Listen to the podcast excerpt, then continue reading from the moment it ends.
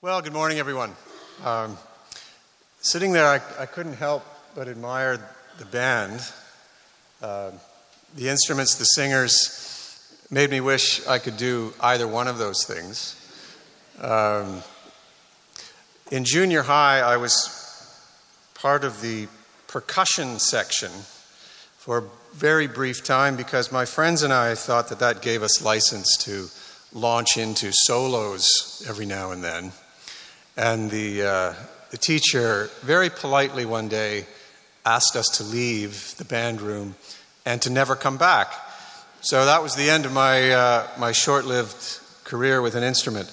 But it's, it's marvelous to hear Professor Michel and the rest of the band play and sing. Uh, the sound is, is, is truly wonderful. Well, uh, initially, I want to say thank you to Dean Sweetman for asking me to deliver this message or this address in chapel on this particular day, in this particular year. And therefore, it's both an honor and a privilege to be standing here on Founders Tyndale Day in the 125th year of the institution's founding, which I think is a real cause for celebration, and I know we've been celebrating it in various ways all year. And this fall, I know Tuesday we're all asked to wear something that is uh, a piece of Tyndale swag. Today I have on the tie that was delivered to me in person by the president last week. Uh, some of you might have socks on. I don't have the Tyndale socks on today, but it truly is a privilege to be here and speaking to you this day.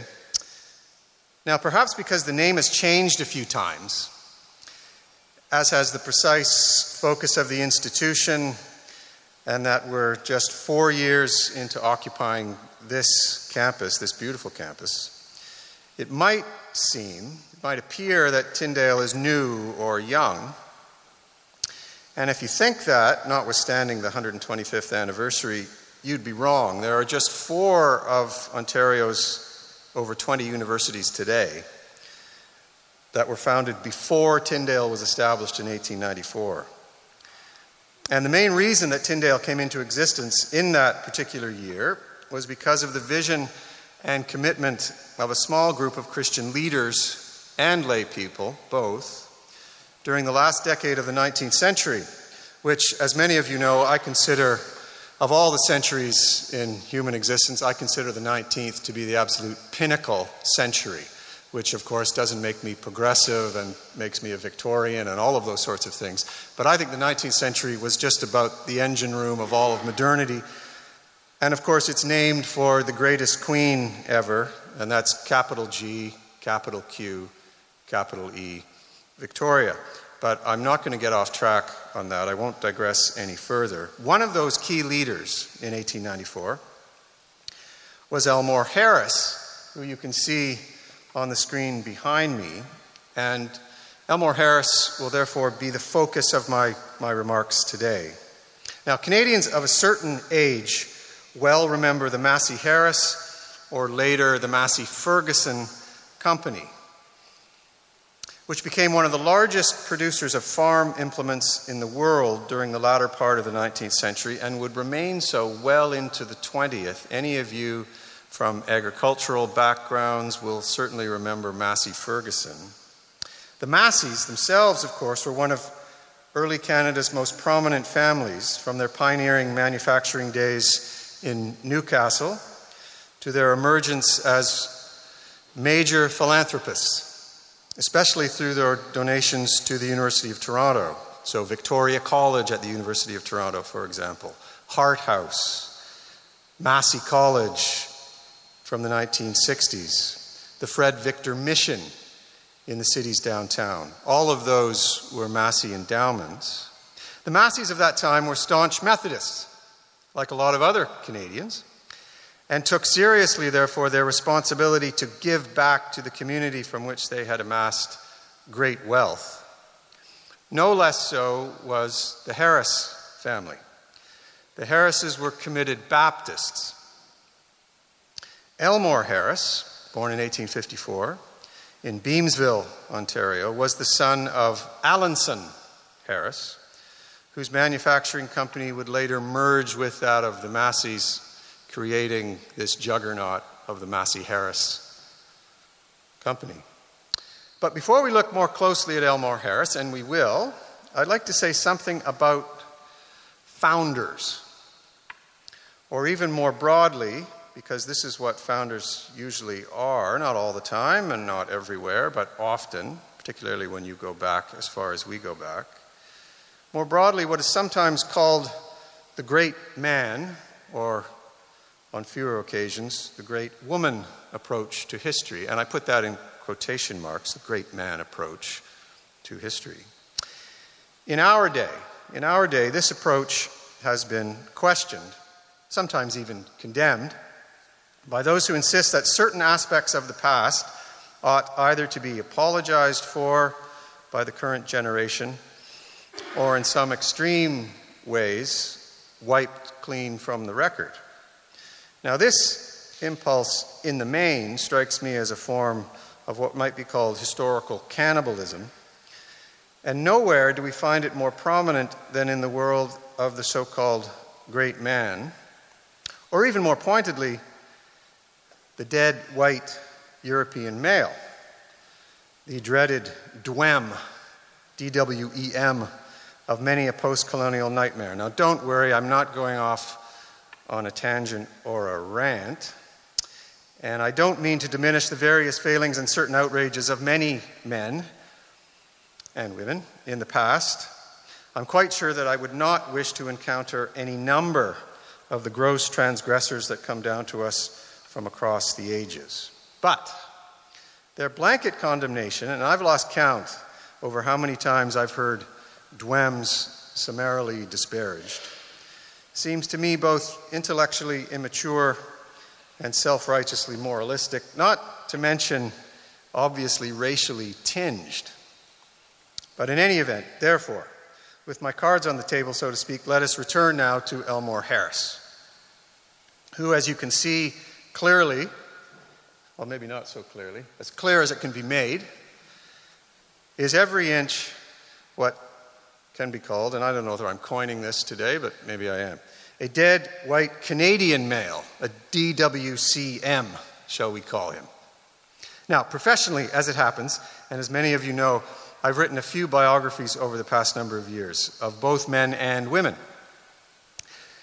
All of them, it may be argued, could be described in terms of their subjects as great in one way or another, or worthy of biographical examination. And currently, in fact, I have another such book in press that would qualify under the same heading a study of Lord Allenby of First World War fame. Now, mentioning such people reminds me of an anecdote. An anecdote told of that granddaddy of great men, you might say, Sir Winston Churchill. Nearing the end of his political career, and you'll recall it was a very long political career. But nearing the end of that, in the 1950s, when he was the Prime Minister of Britain, a grandchild of Churchill's snuck into his bedroom one morning in order to ask him a question that had been on his mind for some time. Now, Churchill, as you may know, was a notorious late sleeper. Uh, if you think teenagers like to sleep in, then Churchill was the eternal teenager. Don't come near me before noon. And when you do come near me at noon, bring the tray of breakfast with you. So in comes his little grandson early in the morning with a question on his lips, and Churchill is lying there having a lie in, as they say in the UK. And he did, in fairness, work very late hours typically. Churchill. But in any event, the question on the lips of Churchill's young grandson was one that he'd been put up to by his friends in the schoolyard. Because they'd been asking him, We've heard that your grandfather is the greatest man in the world. Just the greatest man in the world, the man that won the war, and so on. So the young grandson determined to find this out by asking Churchill. So in he tiptoed and standing at the end of his bed, started poking him in the foot. And Churchill came alive, as it were, startled by why anyone was in his room prior to noon. And a very grumpy Churchill was asked this question Grandpapa, are you the greatest man in the world? And Churchill apparently groggily came to, and he was used to this question, in fact. And he said emphatically, Yes, yes, I am the greatest man in the world. Which was followed swiftly, apparently, by a well chosen word or two for the grandson to get out of his bedroom. And I won't repeat those words in chapel. The point is this the point is this individual greatness does exist, vision does too, as well as perseverance and an abiding trust in God's providence to see that certain things come to pass for the sake of the kingdom. And in the figure of Elmore Harris, perhaps Tyndale's most important founder, as its first president, we can see and appreciate this fact readily, I think. Growing up in Beamsville, Harris attended school there as well as in nearby St. Catharines before enrolling at the University of Toronto from which he obtained a BA degree in 1877. Now, in 1877, Confederation was just a decade old, and the Canada of 1877 was, as many of you will remember reading, was a heavily religious society. A lot of Canadians went to church in 1877. The church had a very public face in 1877. And one of the obvious things for someone of Elmore Harris's background and convictions to do was to enter the pastoral ministry. So he did so. He started in St. Thomas, Ontario, in southwestern Ontario, and later he moved back to Toronto to assume the pastorate of Yorkville Baptist Church, which is the forerunner of today's York Minster Park Baptist Church, which many of you know down Yonge Street. And then after that, as pastor of Walmer Road Baptist Church, which was located near the U of T campus. And it was while Harris was serving at Walmer Road in the early 1890s that he, along with a small group of Anglican and Presbyterian lay people, decided to found a college. A college to educate students specifically in Bible and missions. And the result was the Toronto Bible Training School, founded in 1894. Now, the TBTS, as its acronym was, was the embryo Tyndale.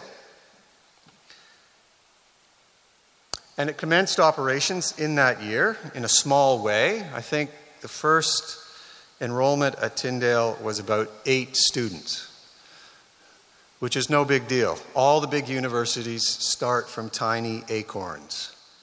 Oxford, a few people who made it across the river and weren't attacked started Oxford. There were three students at Harvard, and so on and so forth. So, tiny group in 1894, and here we are 125 years later, celebrating this fact in our magnificent chapel. Now, during the years that followed TBTS's founding, and through a number of iterations of name and location, Tyndale, and we'll call it that now for convenience, flourished, flourished, even as Harris himself became one of the most important public Christians in the Canada of his era. Among other things, he was a key donor to the new Hospital for Sick Children in Toronto, which had been founded in 1875. He lectured at McMaster University, a Baptist foundation that was founded around that time too, and in those days was located in Toronto. He sat on McMaster's Board of Governors. He served likewise on the board of the China Inland Mission. During this, the great age of missionary expansion abroad. And he was involved also in heated controversies over the nature of biblical interpretation, part of the higher criticism debates of the time. And to that end, he served on the editorial board of the Scofield Study Bible. Altogether, altogether, Harris became a leading figure in the world of post secondary education and Canadian public Christianity, not to mention his family's ongoing high standing in the world of Canadian industry. He was married and had five children. And when his wife died in 1910, he married for a second time the following year. Sadly, on a protracted honeymoon with his new wife, his second wife, which became a tour to a number of places in the world where Baptist missionaries now resided, including India, he died. His death occurred in December of 1911 while he was at Delhi, and in that year, Delhi had just been named the new capital of British India. The British Raj was still in control of India, and Delhi had been named the new capital to replace Calcutta. And to mark that occasion, and to mark the new uh, king, there was a huge durbar, a Delhi durbar, it was called, a huge celebration. And both King George V and Queen Mary were there, and so was Harris. So was Harris. Sadly, he died of smallpox. Not so many people die of smallpox anymore, but a lot of people still died of smallpox in 1911, and Harris was one of them. Harris's passing just a few months after marrying, and coming as it did so far from home, was of course unspeakably sad and was reported widely in the Canadian press. But despite his life's relative brevity, what an outstanding life it had been, full of service, full of service to the church, to higher education, and to the common good. He may have lived only 57 years of age at the time of his death. But Elmore Harris's life had been highly influential, and yes, by any measure, it must be said that it was great. It was a great life. As has often been stated, institutions like Tyndale are built by the next generation standing on the soldiers of the one that has come before. And in the life of Elmore Harris, therefore, a life of clear dedication and singular purpose, we have no better example before us to take Tyndale into its next 125 years. So, for the life of Elmore Harris, one of this institution's most important founders, I say thanks be to God and thank you for having me here today.